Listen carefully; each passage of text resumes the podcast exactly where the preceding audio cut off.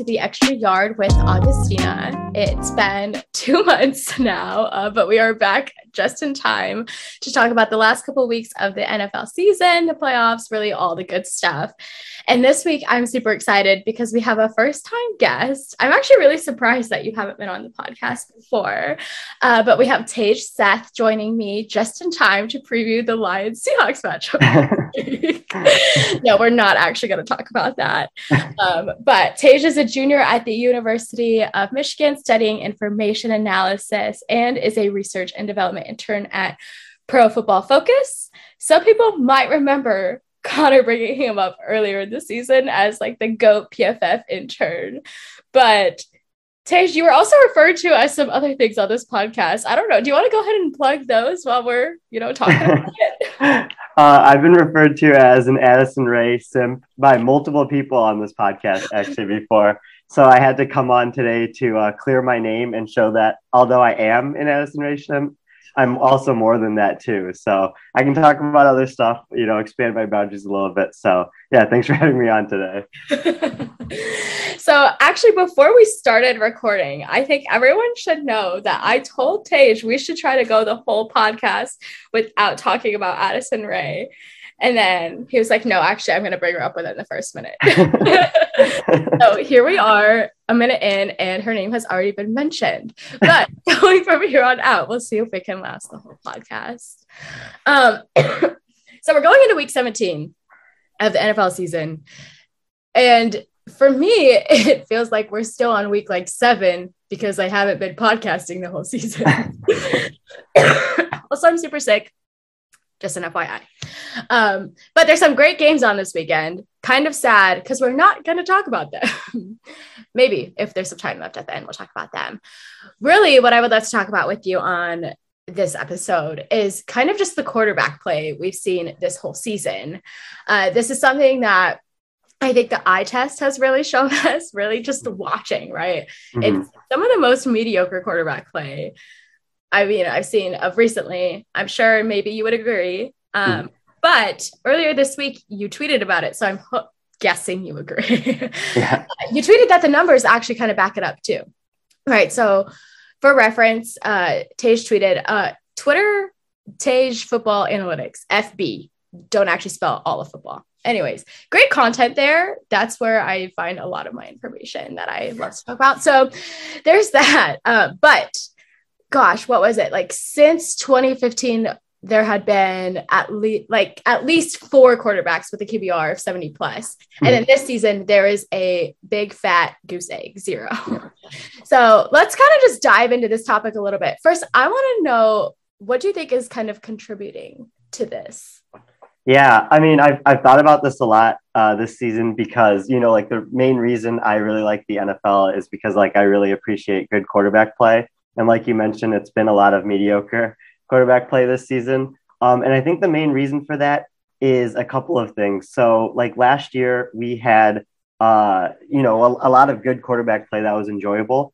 And then we lost three of those guys this offseason. You know, the Houston Texans quarterback uh, is sitting out this season, and he was playing at a really high level last year. And then Drew Brees and um, and Philip Rivers were both playing at a pretty high level last year, also, and they retired this season. So they're not playing. And then we have the combination of all the rookie quarterbacks playing, um, you know, with Davis Mills with the Texans and then the other first round rookie quarterbacks uh, besides Trey Lance, who've all started. And only Mac Jones has looked good out of the rookie quarterbacks. And so last year we had the rookies like Burrow and Herbert both playing at a pretty high level. But this year, none of the rookies really have been playing that well. So it's a combination of all of that and then some inconsistencies uh, between Rodgers, you know, being awful week one, but pretty good since then. Um, Brady having some down weeks, both times he's played the Saints and against Washington, and and just other quarterbacks like that that have been too inconsistent against different types of defenses this year and stuff like that. Yeah. Do you think? I mean, if you had to make a prediction right now, would you expect? The quarterback play to continue at this mediocre level next season, or are you kind of like expecting a jump again? Yeah, I think I think there should be a jump next season. uh, because you know this was kind of a season for defenses to adjust to all the explosive offense that we saw last year. Uh, you know the the too high uh, defense has talk has kind of been beaten to death, but it's a contributing factor. Um, and you know it's offenses are really going to adjust next year. Um, we've we've already seen the Chiefs kind of do it. You know Mahomes is taking more of the underneath stuff when the defense is giving him that, and uh, they're starting to run the ball a little bit better, which is like a counter to the light boxes that they're seeing and stuff like that. So I do think the offensive play should take a jump next season. Yeah. Yeah, hopefully. And gosh, one of the first times I'm actually the only time I met Tej in person, I asked him why he doesn't like college football as much. And that was his answer of like, why would I watch college football if I could watch the NFL? So mm-hmm. backing that up there. Uh, kind of going into this podcast, what I really want to do is just talk about the quarterback movement that we could expect to see this off season. Mostly because I think there's some quarterbacks that want to get paid. I want to talk about what you think they should be paid or what their value is. And then just talk about these teams that do have quarterbacks that are like question marks. You know, do they stick with them? Do they try to draft a quarterback next season or do they try to trade for someone already in the league? It's interesting because I feel like this past offseason, this was a big story too, right? The whole mm-hmm. quarterback movement. And then we're moving on and it's still kind of like the same thing. It's still the narrative that is sticking with NFL. So here we are with the first list of five to six ish teams. I kind of just want to do like a speed round. I'm going to give you a team. You tell me if they stick with their current quarterback, they draft one, or if they try to trade for someone and who potentially they might go after. I want to start. Well, you're going to start with the Lions. I couldn't decide if I wanted to put them first or last. This is okay. Of course, I know this about Tej. Some people, after you look up his Twitter, might know this about Tej. He is a Lions fan, for better or for worse. and um, so I don't know. I'm interested to see your take on what this team should do at that quarterback position moving forward. So, Jared Goff, what do they do? Well, next year they're stuck with him because he's due a 30 million dead cap hit. So he will be the Lion starter next season. Uh, after that, you know, I, I hope they can draft a quarterback in next year's draft class.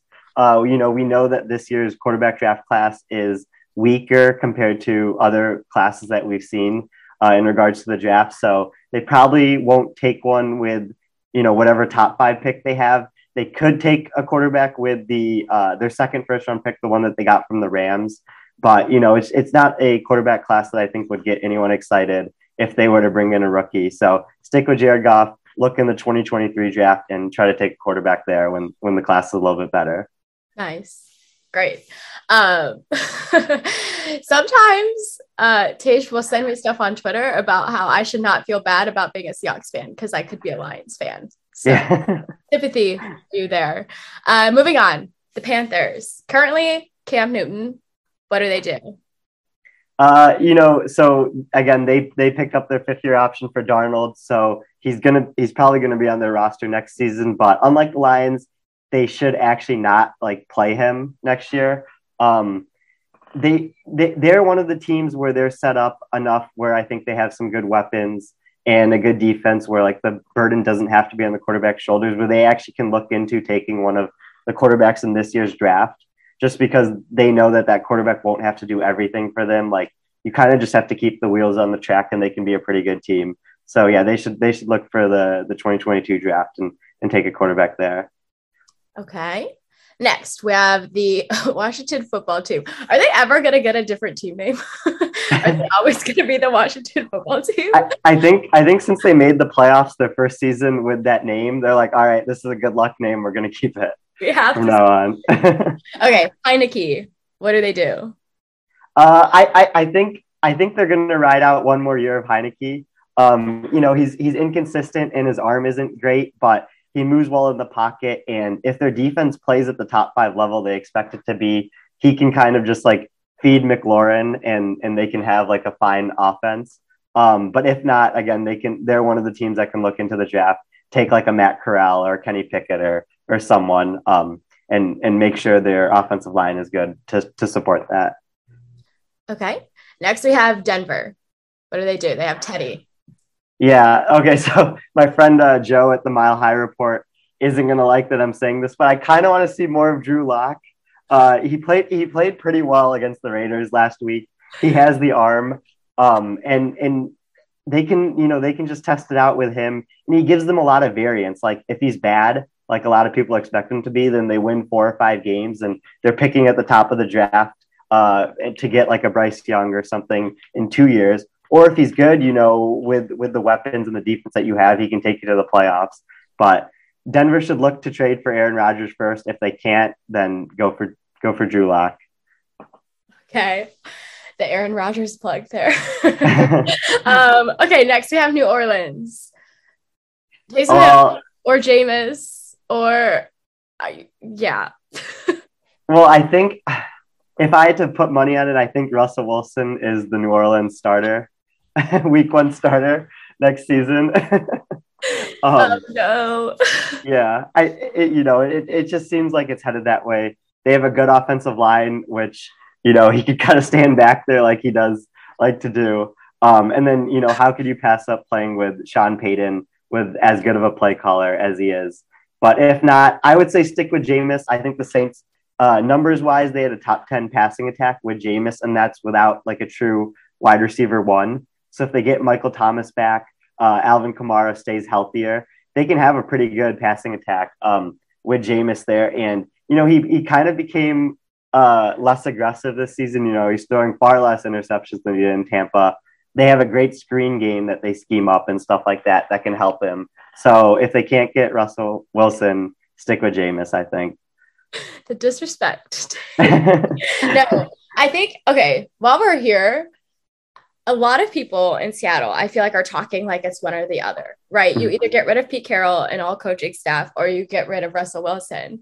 But could we be looking at a scenario where like Seattle literally just gets rid of everyone mm-hmm. and completely like clears house and restarts from? Oh, definitely, yeah, because it, it seems like it's the end of the era that we've seen the last ten years of Seahawks football, where it's Russell Wilson and Pete Carroll, and one has the offense, one has the defense, and now now both sides of the ball aren't good, right? So you could you could just get rid of both and um and kind of yeah start over there in Seattle because it, it seems like they're headed that direction.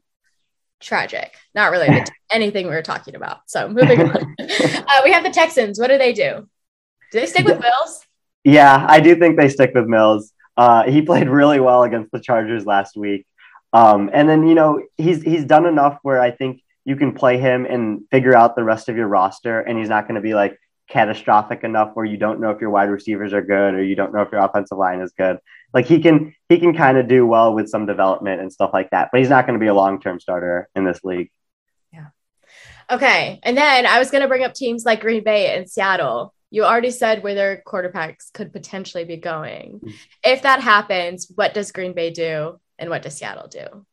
Yeah, well, I think I think Rodgers is going to stay in Green Bay uh, you know, it's it's just too good of an opportunity for him to pass up. He gets to throw to the best receiver in football. LaFleur is like a tremendous play caller. Like the ways that they've been beating different defenses thrown at them this year has been really impressive and stuff like that. And then, you know, he has a good offensive line and a pretty good defense and stuff. But if he does decide to leave and go to like a Denver or Pittsburgh or something like that, uh, Green Bay has to play Jordan Love at that point.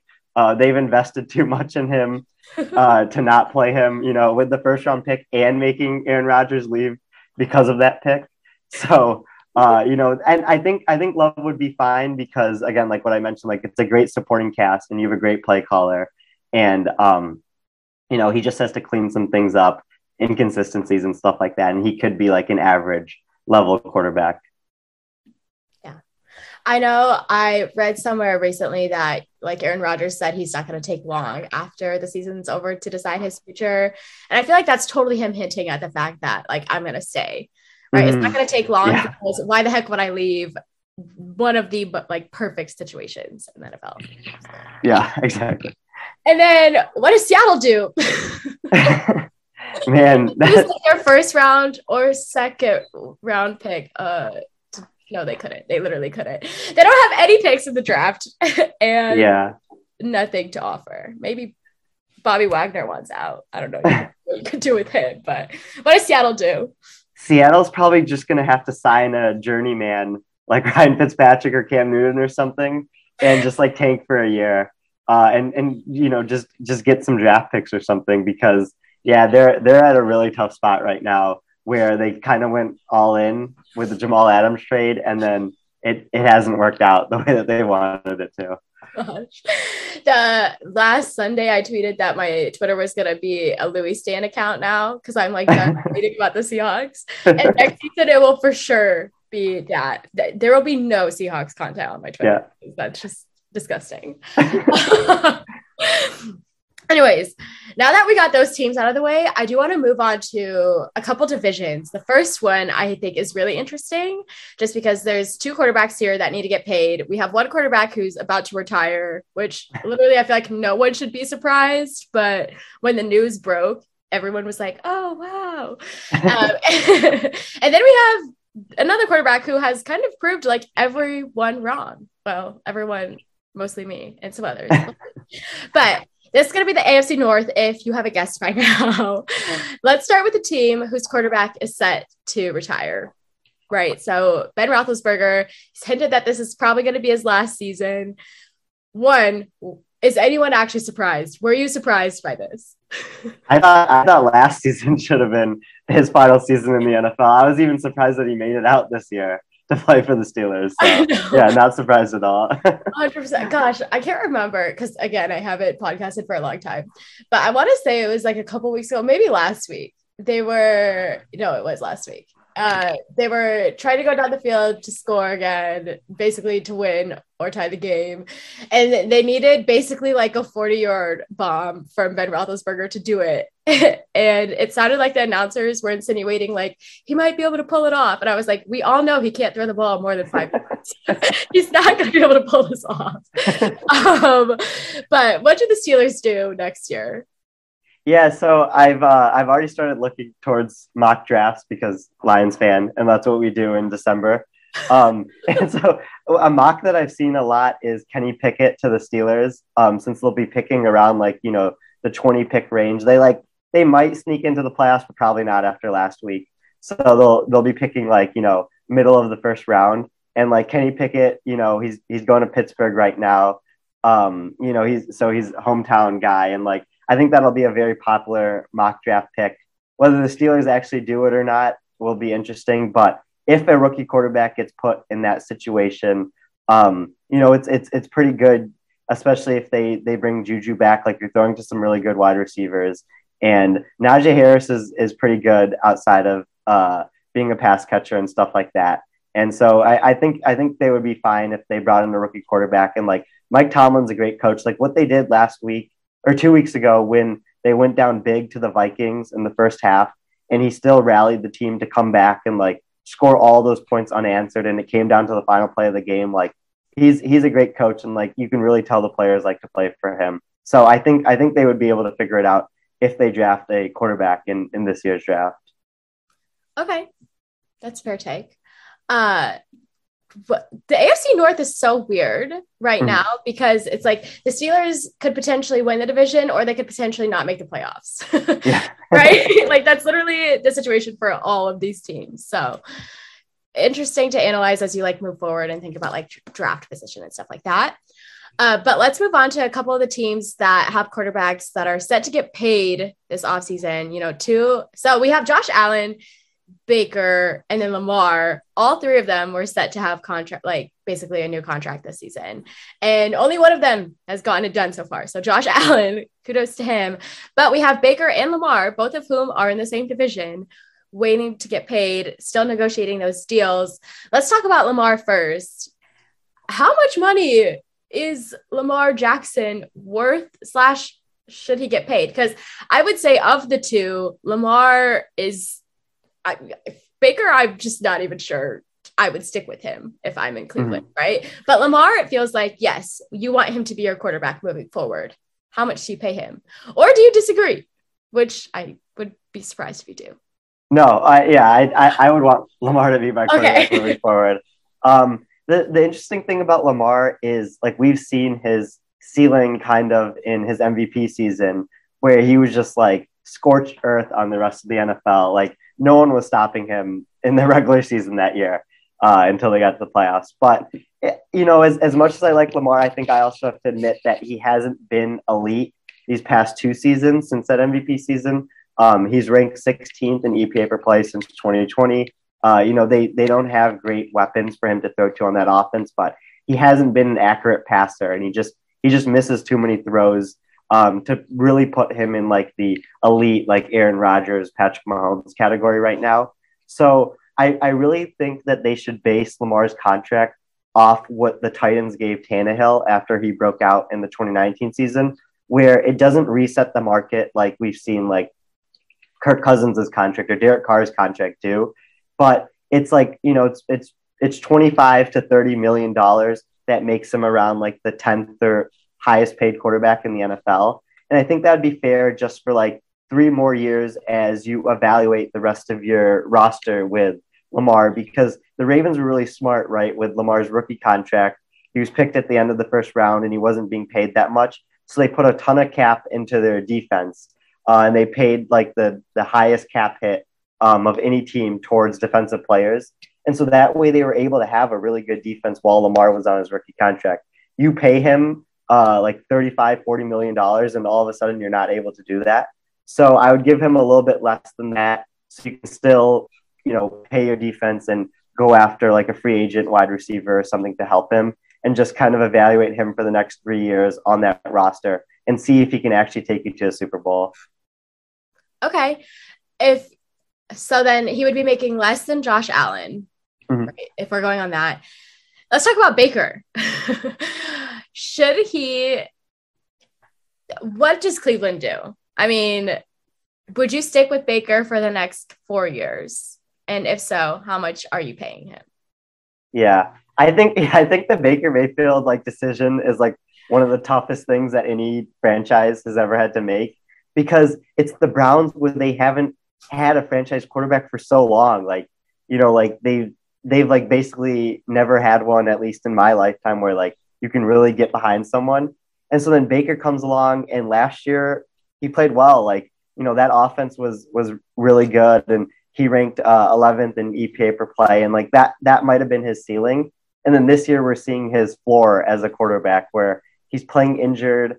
Um, you know, he doesn't really have real weapons, and Stefanski doesn't have as much of an edge as he did last year as a play caller and Baker's just been awful this year. Um, so I, I, think I think it's it's going to be a tough decision. I think what they'll do is they'll evaluate him next year on a fifth year option, and then after that they'll give him a one or two year contract, and it, it'll just be you know getting some more pieces around him or changing up things and seeing how he's going to do in a in a different situation. Because what they have right now with um, with the lack of a true wide receiver one isn't working for Baker. So uh, I, but I do think they'll they'll have him on their roster at least for the next two years. when you brought up the lack of a wide receiver one, all I could think of was OBJ's dad. um, well, yeah, four touchdowns in five games. He's the real winner out of out of everything that's happened this season. A hundred percent. Yeah. um, I think you bring up a good point though, because gosh, last week someone told me they would be surprised if Baker Mayfield has a starting job in the NFL next season. And I just laughed because I was like, that is probably like one of the dumbest takes I've ever heard. Yeah. but it really is not fair to evaluate him based on like what we're seeing this season. And you have to also think about like he's injured and like everything around him, mm. but really taking into account what he did the season before. Right. We've definitely seen his seats like his ceiling. So I wouldn't say he's terrible. um, mm-hmm. But there's potential there. It just, he's not as bad as people make it seem, but he's yeah. also not great. So, yeah. and then we have baby Arm Burrow as we refer to him here on this podcast. But is he good? Like, has this been confirmed? As of the season. I feel like he has 100% proved me wrong. I will like eat my words at this point. What are your thoughts on Joe Burrow? Yeah, so I've I've had I had a lot of priors about Joe Burrow. Um, you know, I you, you mentioned the arm as a joke, but like it's actually true. Like his arm talent isn't like you know of a Josh Allen or a Justin Herbert or anything. And I think that might limit his ceiling a little bit, but he's so good at everything else where it might actually not matter in the long run. Um, he's he's like insanely accurate. Like he's he's easily the most accurate quarterback in the NFL, and like that really helps. Their weapons look good uh, with Ja'Marr Chase and Tee Higgins, um, and then Tyler Boyd, where it looks like you know he's placing these accurate throws where it's hitting them in stride, and that increases their yards after catch ability. So that really opens up the offense. Um, and you know, I, I, mentioned those guys, and I think it's it's fair to mention that Burrow has a better supporting cast than most young quarterbacks right now. So like, that's that's also contributing to his success. But you know, at the end of the day, I think he's a good straight up passer. I still think he takes too many sacks, and that's just something that you know Cincinnati's going to have to deal with. It might come at like bad times on like a third down that takes them out of field goal range and stuff like that, like he did in that Packers game at the beginning of the season. Um, but you know, at the at the end of the day, I think Cincinnati can feel pretty good about where he's headed. I'm really interested to see, you know, when he gets that big contract, how the rest of the team holds up, um, because you know Cincinnati's known to be notoriously cheap as a franchise. So it'll be interesting to see once he gets off that rookie contract and they don't have all the money to have like the top 10 defense and top 10 supporting cast that they have around him, um, um, how he's able to play and stuff like that. So if you're gonna, we're just gonna throw Pittsburgh away because it, we're not gonna include Ben in this because frankly he's not gonna be there next season. If you're gonna rank the the other three, so Lamar, mm-hmm. Baker, and then Burrow, is Baker your the bottom of that t- list? Yeah, I think I think Baker would be like widely considered the bottom of that list, and then there's a debate amongst the top two. But yeah, who would be your top? I would I would I would still take Lamar. I think I think his ceiling is just too high where you can't you know you can't bet against him getting back to that that level of play again. Mm-hmm. It's so weird say like seeing Cincinnati be good.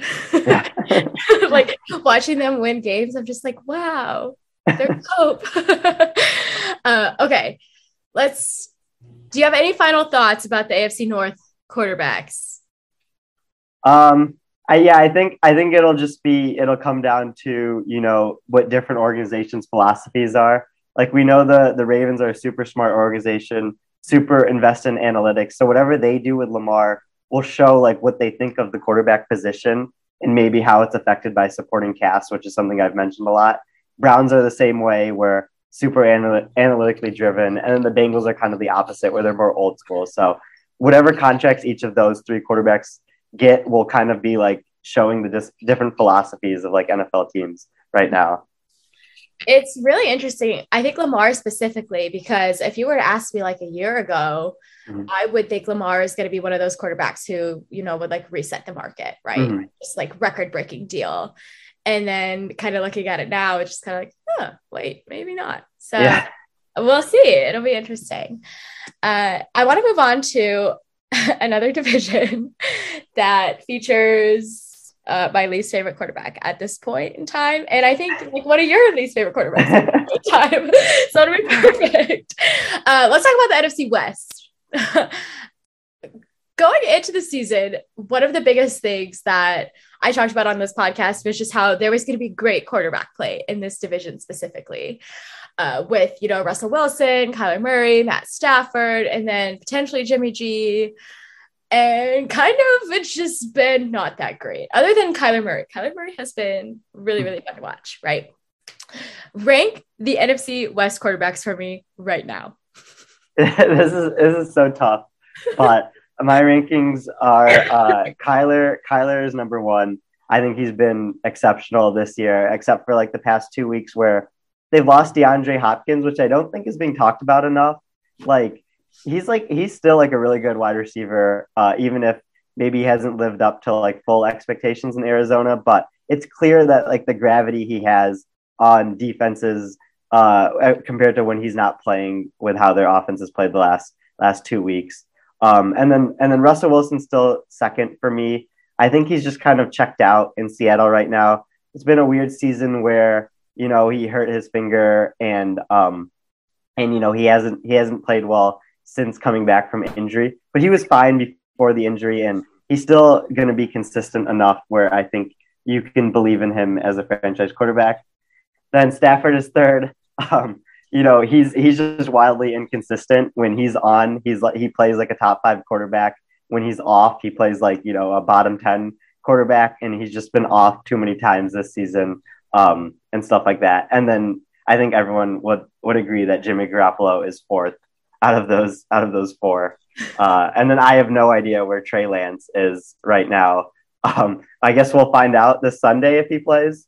But yeah, it'll it'll be really interesting to see like why he hasn't played more and like he you know what you know it, especially considering the resources that they use to to go up and trade for him. Okay, I want to talk about. Gosh, there's a lot of content now to talk about. First, let's start with Russell Wilson in Seattle. So you would say he's just checked out right now. Like he doesn't. That that's why we're seeing what we're seeing, basically. Yeah, yeah, I would think so. I think it's just you know after uh last season where I mean the first eight weeks of last season was some of the best quarterback play that like we've we've seen. Um, you know, it, it actually looked like he was going to get his MVP vote that he's longed for for so long, but it, it was just when when he played the Rams uh, three times in his last nine games uh, in in the 2020 season. You know, I think I think it kind of just ruined something with him and the Seahawks because he got hit or sacked so many times in those games. I think it just beat up his body at the end of the day, and that's why he like complained over the offseason and asked for like a revamped offensive line, which Seattle didn't really do. And then he kind of just like, you know, checked out uh, post finger injury, um, you know, knowing that he wasn't going to be in Seattle next season or something like that. See, the interesting thing to me about Russell Wilson is that, God, I swear it was literally like two, maybe three weeks ago. He said, I'm staying in Seattle. Right. Mm-hmm. And just because it was a huge thing of is Russell Wilson going to leave? Right. The whole thing that it's been a conversation for the past three seasons, it feels like. And he came and he basically shut down the rumors, was like, no, I want to stay in Seattle. But anyone outside could see why Russell Wilson would not want to stay in Seattle. Mm-hmm. So a part of me is just like, why would he keep saying this? You know, but that's just me questioning him as a fan. it doesn't make any sense to me at that point. But I don't know. What what do you think? Right? Like you literally opened the podcast by saying you think he's gonna be in New Orleans. Yeah, I know. I, I do think I do think he'll be he'll be traded this offseason, uh, just because Seattle's gonna, you know, kind of look to go in a different direction. Uh, just you know, it, it it it just hasn't been working uh the past what like what is it now? Eight, the last eight weeks of last season, and then 14 weeks of this season, 22 weeks or 23 weeks or whatever what? that he's played for them. So, um, yeah, I, I don't know. It just, it just seems like it's something needs to change there. Um, if, if, you know, if he's like, oh, I just need Pete Carroll gone and like I'll start playing, I'll start get back to like normal Russ. I think Seattle would do that for him and he could stay there. But yeah, it just, it just feels like it's like the end of the era of Seahawks football, like I said earlier. Can you just imagine like a Seahawks team without Russell Wilson, Bobby Wagner? You know what's crazy is Jamal Adams will still probably be there though. um, okay, quick question before we move on. So I am in the midst of making a bet with someone. I think Russell Wilson leaves Seattle and has a comeback season, if mm-hmm. you will. We're trying to define what a comeback season consists of. What do you think is a fair like expectation to sit for or to set for him next season? Probably not like M- MVP like, right? A little mm-hmm. lower than that. But what are some like ex- realistic expectations we could have for Russ next season somewhere else? Yeah, so I think I think it's interesting because like Carson Wentz is kind of having a comeback season right now because last year he was like basically the worst quarterback in football. like he was awful. And then now he's like, you know, again, he's he's an inconsistent quarterback, but like all things considered, he's been like average to above average as as a quarterback. And so like that's like a comeback season for him where like he's moving up like uh 10 to 14 spots in the quarterback rankings. Mm-hmm. So then we have Russell Wilson who's like been average to below average this season. So if he gets back to that top seven, top five level next season, uh, I think I think that would be considered a comeback season for him. Okay, that's fair. Here's my question while you bring up Carson Wentz, right? So they play Las Vegas this weekend. Carson, wait, actually, can he play now since the NFL just changed their COVID rules? I think they said that they'll have to decide like the day of to see if he's going to play the game. Okay. Interesting. But do you think the outcome of this game changes whether or not Carson Wentz is playing? The outcome of the of the Las Vegas and because I would say it doesn't matter who the quarterback is for the Colts. I still think that they would probably win this game. Do you think they win with Carson Wentz and lose without him type thing? Uh, I don't know. I don't know if they lose without him, but I do think their offense takes a hit because he's had a good connection with Michael Pittman this year, where it's like, oh, run deep and I'll underthrow it to you, and like we'll get defensive pass interference, and like that's been like a 50 yard play for them once a game each game this season. So I think I think Ehlinger won't be able to do that as well as Wentz. Um, and then Wentz like made like a tremendous throw rolling to his left against the Cardinals for the like the touchdown that put them ahead two scores that basically sealed the game. So like he still has that in him, and like Ehlinger probably doesn't. So I, I do think their offense takes a hit, but they probably still win the game uh, without Wentz. See, the Wentz to Michael Pittman Jr. connection, you know, the like defensive pass interference calls that we see are so frustrating for me as a Michael Pittman Jr. fantasy football owner because I'm just like, I wish, like, imagine a fantasy football league where the plays that you like draw as an offensive weapon and or quarterback like count for you, right? So a 50 yard penalty would be a 50 yard catch. Mm-hmm. I've always thought that like big, but that would be dope. yeah, I've always thought that the the wide receiver should get the yards for defensive pass interference. They might if it's a PPR league, like they don't have to get the catch because they like didn't catch the ball. Mm-hmm. Like they should at least get the yards counted towards their points. I can't believe that's not like a thing. It's so weird. I know. Can you make it a thing? someone make it a thing literally yeah someone yeah someone should make it a thing yeah uh, someone who has like the skill set to do that because it's not me um, uh, what we're talking oh moving on so russell wilson yes let's say i'm keeping this all in my head so i can make that bet with this person so we have russell wilson. Uh, let's talk about oh the 49ers. Okay so jimmy g trey lance what do they do next season? Yeah, I think I think this is it for Jimmy G. Um, especially since you had John Lynch liking the the tweet about leaving Jimmy G in Nashville after that Titans game. Uh, you know, it's it's clear that the 49ers wanted him for this season because they knew how like raw of a prospect Trey Lance was. And like it was it was like working for them for like the past like six weeks, like with Jimmy G and like they just have so many good weapons on offense when they're all healthy between Deebo Samuel being like super versatile, uh, George Kittle, you know, being like this, you know, either the first or the second best tight end in football, wherever you fall on that. Brandon Aiyuk is a good weapon, and then Kyle Juszczyk allows them to do a lot of things in the run game. So like Jimmy G was was able to keep the train on the tracks for the 49ers, um, you know, for the while they were on their winning streak. And then he had the the island primetime game where everyone's watching and he just blew up against the Titans, um, throwing those really weird interceptions and missing a lot of open receivers and stuff like that. So yeah, it's it's, it's clear that I think Trey Lance will be the week one starter for them next year. But if Jim, if Jimmy G's healthy, he'll finish out the season with them, um, just because they they they trust him more right now to run their offense.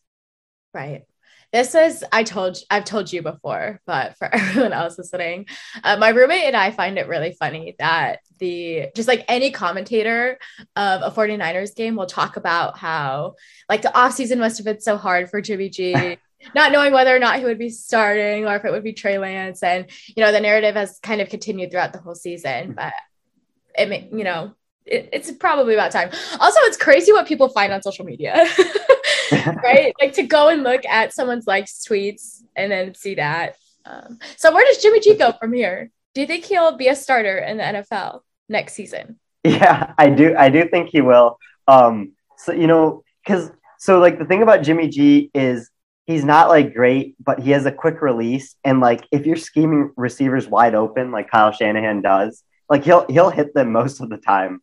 Um, he just he, he just misses some dumb throws and and stuff like that.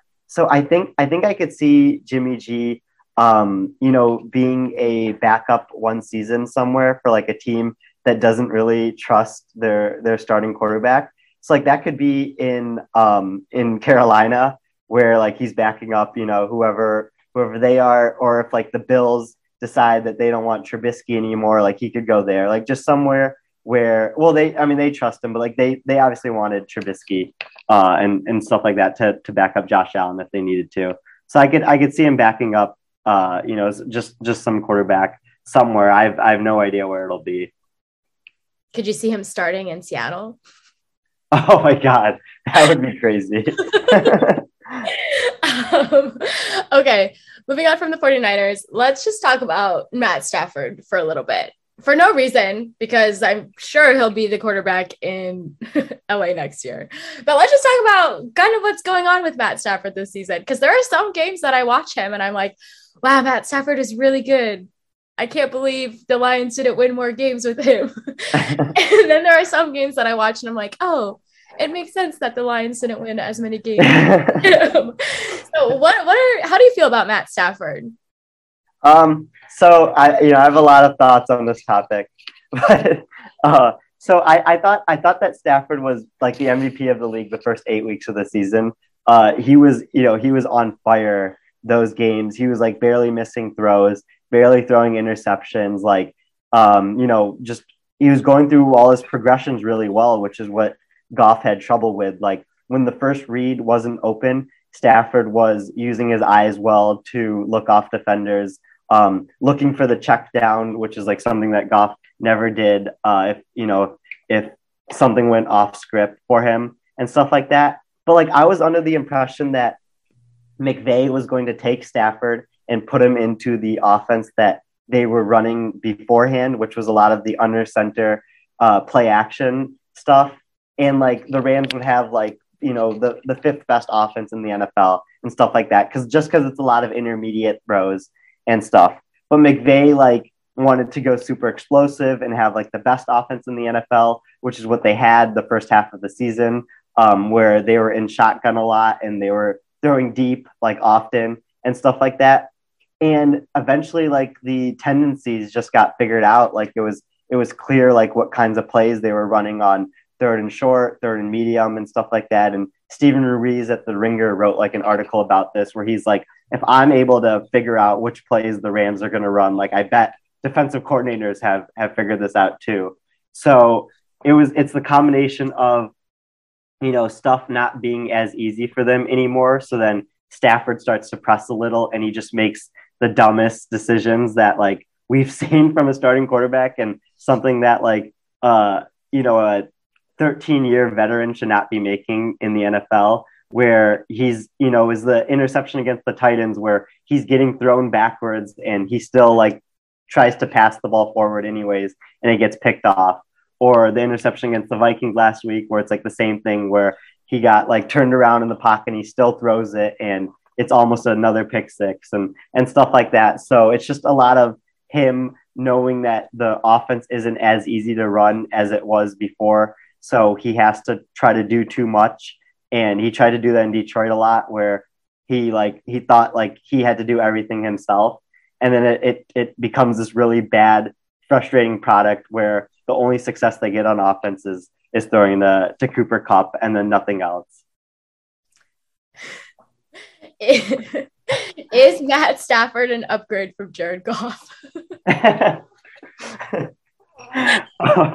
um, yeah, he, I mean, he is. It, it's pretty clear he's upgrade just because, you know, it, he doesn't like Goff. Goff had all his issues last year where under pressure, he's like, he would fumble the ball a lot or like, you know, you take dumb sacks and stuff like that. And, and Stafford doesn't do that as often, but Stafford still does enough dumb things where it's still probably not what McVay and the Rams wanted when they traded for him. Um, what are your expectations of Matt Stafford going forward?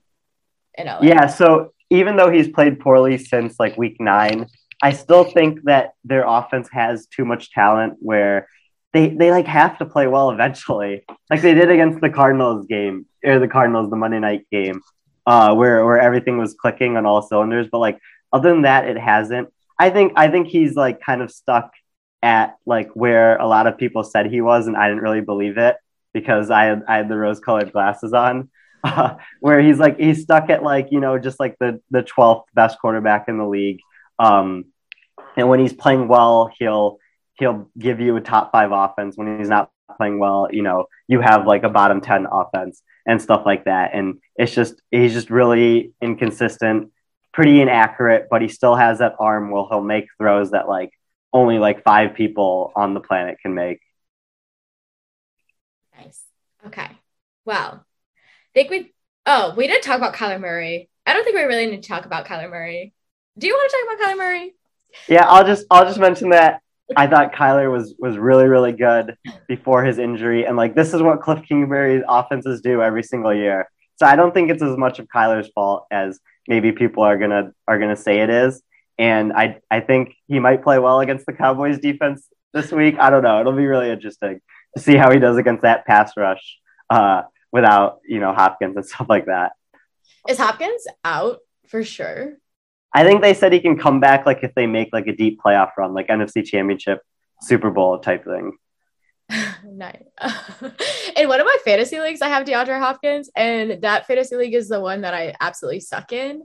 And I haven't like changed my roster for the past four weeks, so I literally had like DeAndre Hopkins is definitely starting in that roster since he's Love that for me. okay, let's move on. I want to end the podcast by just having a fun MVP discussion. And it's a good thing we talked about Matt Stafford before this because he's probably not going to come up second. um, but the last podcast I recorded, actually, I'm pretty sure I talked about like MVP odds with Jackson. And it's kind of fun seeing how it's like changed now because at mm. that time Kyler Murray was definitely a favorite. Josh Allen was a favorite. Tom Brady was not. Aaron Rodgers was not. And Patrick Mahomes was like not even mentioned really. like we talked about Derrick Henry. we talked about Patrick Mahomes during that discussion. Okay. So if you had to cast your vote for MVP this season, up until like you're not going to see week 17, not going to see week 18. Mm-hmm. Who would your MVP be and why?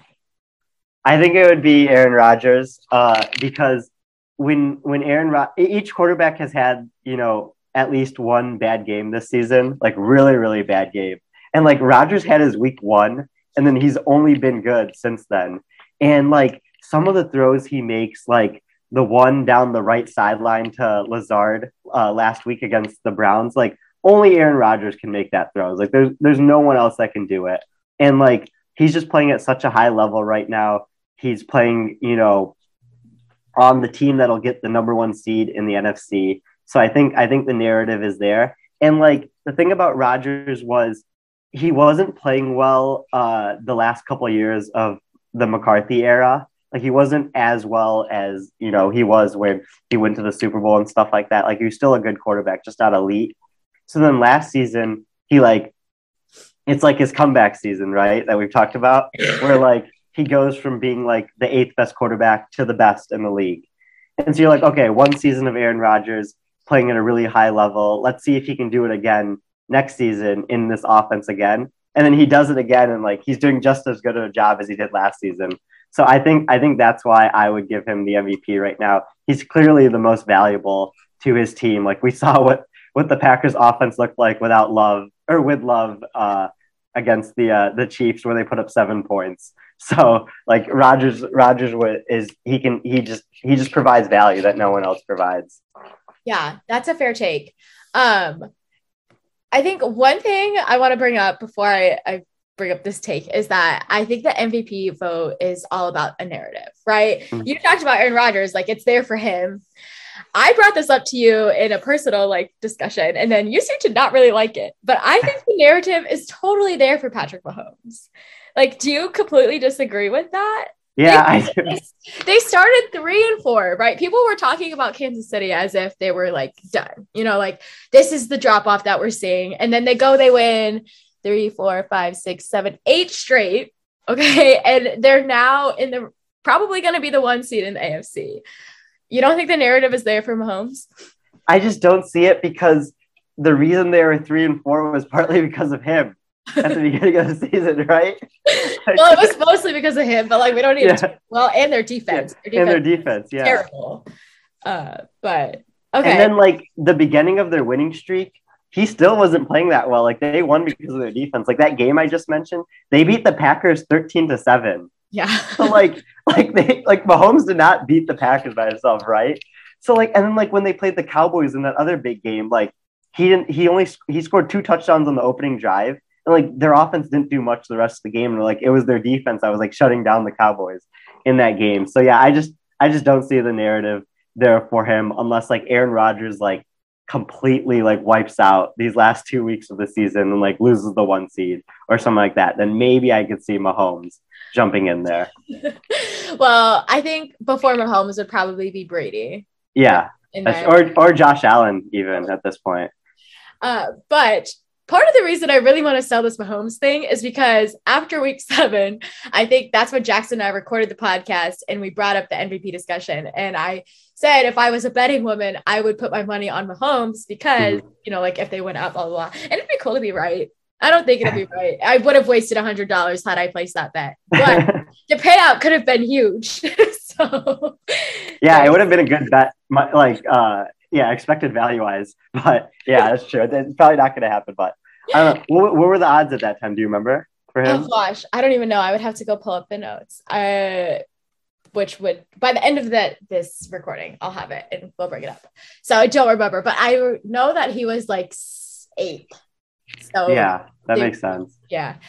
Um, but okay, we haven't talked about Tom Brady because he's definitely in the conversation, right? I Mhm. think at this point it's Aaron Rodgers or Tom Brady, and both of whom I don't necessarily love.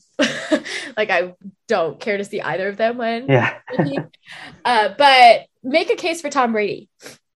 Yeah, so I, I think I think what Tom Brady has done in Tampa has been really impressive. I was critical of him his last couple of years in New England. I thought that he checked the ball down a lot, and like that's like where a lot of their offensive production came from, and like you know their defense was really good, and like that's why they were winning uh, so many playoff games and stuff like that. But like what he's done in Tampa has been really impressive. Like he's he just has a super low time to throw and like a super high average depth of target, which is like usually those things are correlated. Like higher time to throw means higher, you know, average depth of target. But like he's he's kind of broken the system in Arians's like offensive philosophy, where it's like you know be super aggressive with with your throws and stuff like that, and like you know he's he's been he's been lights out in basically every game except for like the two games against the Saints where he's like turned the ball over a ton. So I think I think that's like kind of the thing that's going to be holding him back. But like the throws that he made in the first half of that game against the Bills when it was like a nationally televised game were like some of the best quarterback play that's happened this season.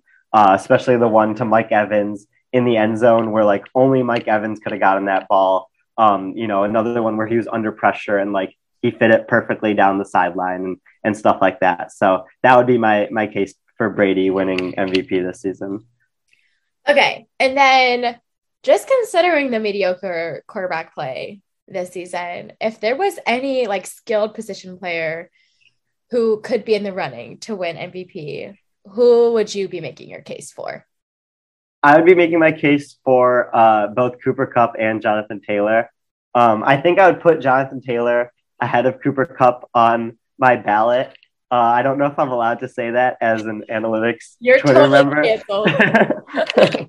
but I think I think it's it's clear the effect that Jonathan Taylor has had on the Colts, uh, especially just he because he's opened up their offense. Like their offensive line has been really good, but he's exceeded what he's been expected to with that offensive line. And then it's just clear that he's taken the burden off of Wentz's shoulders. Like when that run game wasn't good at the beginning of the season, uh, Wentz was taking like a ton of sacks. He was making like the dumb interceptions that we've seen him do before and stuff like that.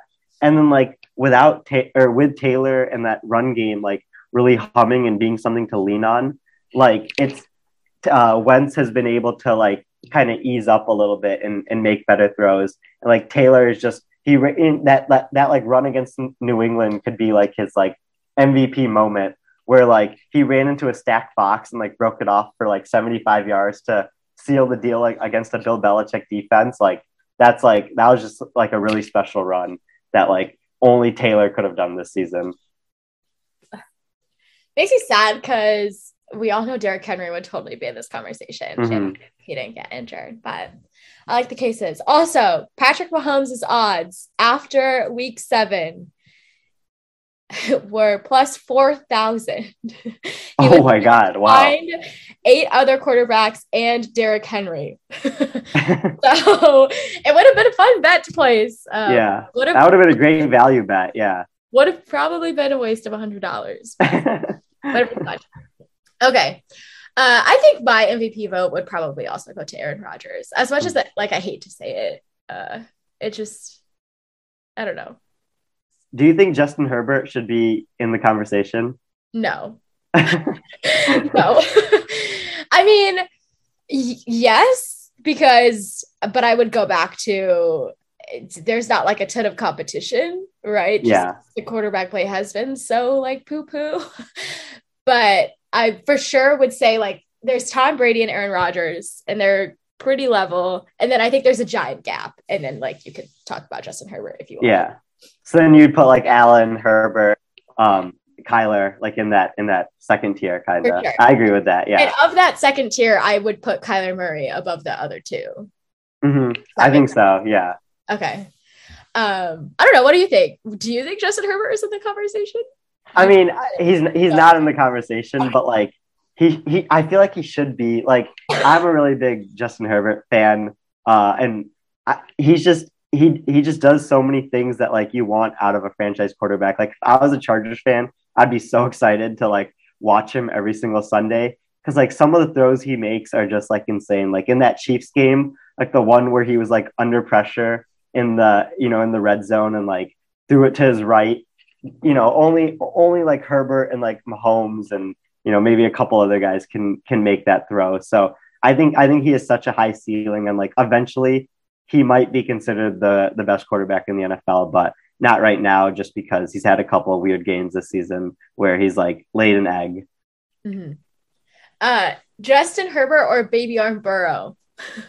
oh, I think it's Herbert easily. Okay. Yeah. I would agree. Uh, let's move in to, to some final concluding questions, and then we'll be done. My first is I have Dak and Matt Stafford on my fantasy football team in the championship this weekend. Who should I start? Because Matt Stafford has absolutely sucked the past couple weeks. Mm-hmm. But then Dak was like iffy the two weeks before that. Like I literally don't know who to start. Who would you start? I, I, I would start Dak because it seems like the Cowboys offense was really close to like putting it all together the previous couple weeks. They just had like an untimely drop or like they would get like a holding call like when they were driving or something like that, and it would kill the drive. But like when they put it all together, like they did against Washington on Sunday night last week, like it's like it's like really really special. Like Dak could put up like thirty points for you, uh, much easier than I think Stafford could. um, okay, we spent this whole podcast talking about quarterbacks. I'm interested if you had to rank like the top five quarterbacks right now, who would it be? Uh, going forward for like the next couple of years or like right now? Like right now. Okay, so I think I would go Rodgers, Brady, uh, Allen, Herbert, and Kyler would be my top five. Okay, what about going forward, like for the next couple years? The next couple years, um, Mahomes would be number one. Mahomes, oh, if if Mahomes would be sixth on that list I just gave, by okay. the way, because yeah, he's he's he's been so close, but like he just hasn't been as good this year as like the other ones have been. Um, Mahomes would still be number one going forward. Uh, Herbert would be number two. Josh Allen would be number three. Um, Kyler would be four, and then ooh, I don't know who should be who should be fifth. Let me think. Who who, who would you put? Who, am I missing anyone? Let me see. Gosh, I mean, Dak. I think I put Dak fifth. Yeah. I think part of the question could be like, how much longer does Tom Brady play in the league? Yeah, that's true. and Aaron Rodgers, right? Yeah. Or, like if we're talking next couple of years, like what does Russell Wilson do in the Mhm. next couple of years? It's weird, like going forward and making these lists. I mean, Lamar also He could be up there. Yeah. there. It's weird going forward thinking about this because there's so many names that at the beginning of the season would have been no brainer. I would put on the top 5 Mhm. right? Like Russell Wilson for sure would have been up there. Yeah. now I'm just like, big yikes, you know, big yikes. um, but okay, there's that. The Lions and the Seahawks play this weekend, and some people might think this is an automatic win for the Seahawks. Are you one of them, or do you No. think the Lions have a chance? I, I actually I hate that I'm saying this because like I usually don't allow myself to like think the Lions are gonna win. But like I, I think they have a chance in this game just because they keep every game close. And like they find new ways to lose at the end of games. So, like this will probably be another one. But like I I like would bet money that like in the fourth quarter with like five minutes to go, it's a one possession game where like the Lions are probably losing and they probably have the ball for like uh, an attempt at a game winning drive but like it'll it'll be a close game because their defense plays hard and they play really well and then their offense like does just enough to like keep keep the boat you know afloat in these in these types of games like they did against the falcons last week and they've done basically the whole season See, the Lions like to play close games. The Seahawks like to play close games. Yeah. It's definitely gonna be a close game. yeah oh yeah for sure I hate it's like at the beginning of the season, if I was looking at the schedule and I had to like circle five games that I thought would be automatic wins for the Seahawks, this would for sure have been one of them. And now I'm just like, yeah, I don't really know. I 100% think the Lions can win this game, and I won't be surprised if it happens. Mhm. Just like that. Uh, let's finish off. I want you to tell the listeners what is one game they should absolutely be watching this weekend. Oh, you have to watch Bengals Chiefs this weekend. Uh, it's the it's the game I'm most excited to watch because like the Bengals are good, like they're a good team. Like we don't know if they're legit or not. Like if they, you know, they're playing at home against probably the team that's playing the best right now in the NFL, um, given everything. So like if if the Bengals keep this game close and like have a chance to win the game, like maybe you know variance doesn't fall their way like then I'll I'll feel confident that like they're a legit contender in the playoff race or in the playoffs uh, when we get there and stuff like that. But if they just get the doors blown off them, then like the Bengals will kind of be like who they who we thought they were. We're like they're like a good team, but like they're not ready to compete for a Super Bowl right now. Yeah, I would say that game. Also, I'm excited for the Cardinals and the Cowboys game. Mhm. See how both offenses uh, play in that game, and then we'll see. But Baby Art Burrow and Patrick Mahomes is going to be really fun as well. Yeah. Uh, with all that, be actually pick a winner. Pick a winner. oh, okay. I'll I'll take the Chiefs and I'll take the Cardinals to. Is it an upset over the Cowboys? I actually don't know what the line is, but I I, I think the Cardinals will figure it out eventually. Uh, that would be an upset if the Cardinals. Oh, oh, they're oh wow, they're five and a half point underdogs. Okay, I'm still taking the Cardinals to win that game. Yeah, All right. Well, with that being said, thank you so much for just taking time out of your morning to, you know, record this podcast. It was really fun having you. And when Patrick Mahomes wins MVP, I'm just gonna rub it in your face for like that. yeah. No, thanks for having me on. This was a lot of fun. Um, I'm glad I'm glad you're out of podcast mini retirement there for a little bit. So I'm I'm excited to listen the rest of this season. I think people need to know that part of the reason I went on mini retirement is because I got a dog and he's a lot of work. So blame Louis. All his fault.